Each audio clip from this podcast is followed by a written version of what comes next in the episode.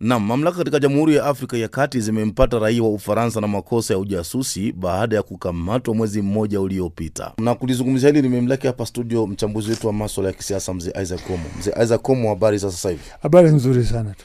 Mamlaka katika Jamhuri ya Afrika ya Kati zimempata raia wa Ufaransa na makosa ya ujasusi baada ya kukamatwa mwezi mmoja uliopita. Tujuze zaidi. Naam, hiyo ni ukweli. Uh, kutokana na taarifa kutoka huko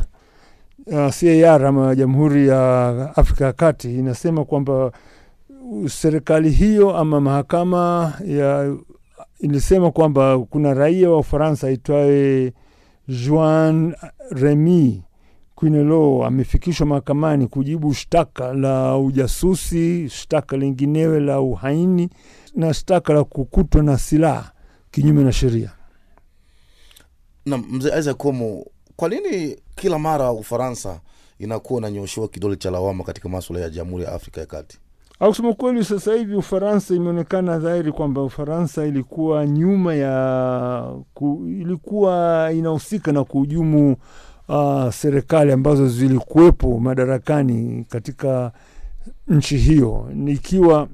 kumetokea ushahidi hapo awali, na pia imeonekana kwamba Ufaransa inajaribu kuja kuendeleza ukiritimba ambao ulikuwa nao tangu enzi za Bokasa, na sasa hivi wananchi wa Jamhuri ya Afrika ya Kati wamesimama dede na kuwa na umoja ikiwa wamemweka madarakani rais ambaye azma yake kubwa ni kuja kuzima uh, ule ukiritimba ambapo Ufaransa ilikuwa nao, na ndio hapo kumejitokeza mambo mengi ambayo na ushahidi wa kuonyesha kwamba Ufaransa haikufurahishwa na hii hatua ya huyo rais ambayo yuko madarakani sasa hivi. Oh, na unadhani labda kwa haya ambayo yanatokea huko Jamhuri ya Afrika ya Kati ambayo yanaanza kutokea kwa raia wa Ufaransa kujihusisha na maswala ya ndani ya Jamhuri ya Afrika ya Kati, je, inaweza ukaharibu uhusiano wa kidiplomasia kati ya nchi hizo mbili? Kusema kweli, uhusiano wa kidiplomasia kati ya nchi mbili sijui kama inaweza kuharibika, maanake ikumbuke kwamba Ufaransa kwamba samani, ikumbuke kwamba nchi ya Jamhuri ya Afrika ya Kati ni koloni la zamani la Ufaransa, na Ufaransa ina masilahi yake mengi katika nchi hiyo, na ilikuwa ina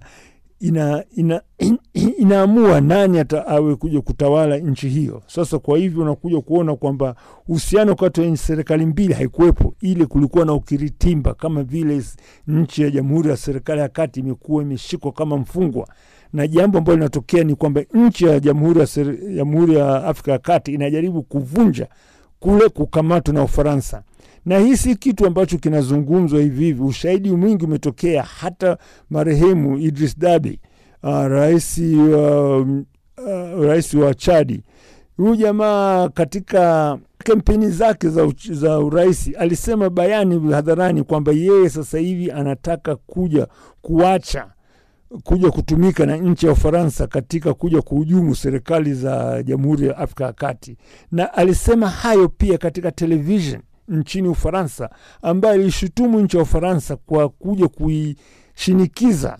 uh, nchi ya Chadi, Jamhuri ya Chadi kuja kuyumbisha na kuja kuendeleza uasi ndani ya serikali ndani ya nchi ya CAR ama Jamhuri ya Afrika ya Kati. Hayo maswala ni yamewekwa bayana, ndio hapo sasa hivi unakuja kuona kwamba nchi za Afrika Kati na kama vile Mali pia katika Saheli zinajaribu kuvunja ule ukiritimba ambao ulikuwa umeshikwa na Ufaransa. Labda kwa sekunde chache kabla sijakuacha uondoke, kwa ushawishi alionao Ufaransa nchini Jamhuri ya Afrika ya Kati, je, unadhani huyo raia wake atakubali aweze kufungwa nchini Jamhuri ya Afrika ya Kati? Yaani sasa hivi Ufaransa imekuja kusitisha uh, ambayo inatoa katika jamhuri hiyo ya Afrika ya Kati, ikiwa msaada huo ni msaada wa kijeshi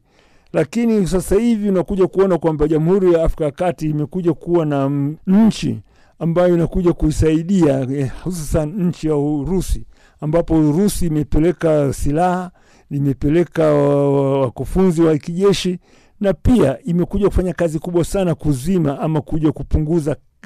kasi na, na, na makali ya huo uasi, na hivi sasa inakuja kupanua jeshi la Jamhuri ya Afrika ya Kati. Sasa unakuja kuona kwamba Ufaransa si tena nchi kubwa ambayo inakuja kutegemewa katika usalama wa nchi hiyo. Mzee Isaac Komo, nakushukuru sana. Asante kwa kunialika.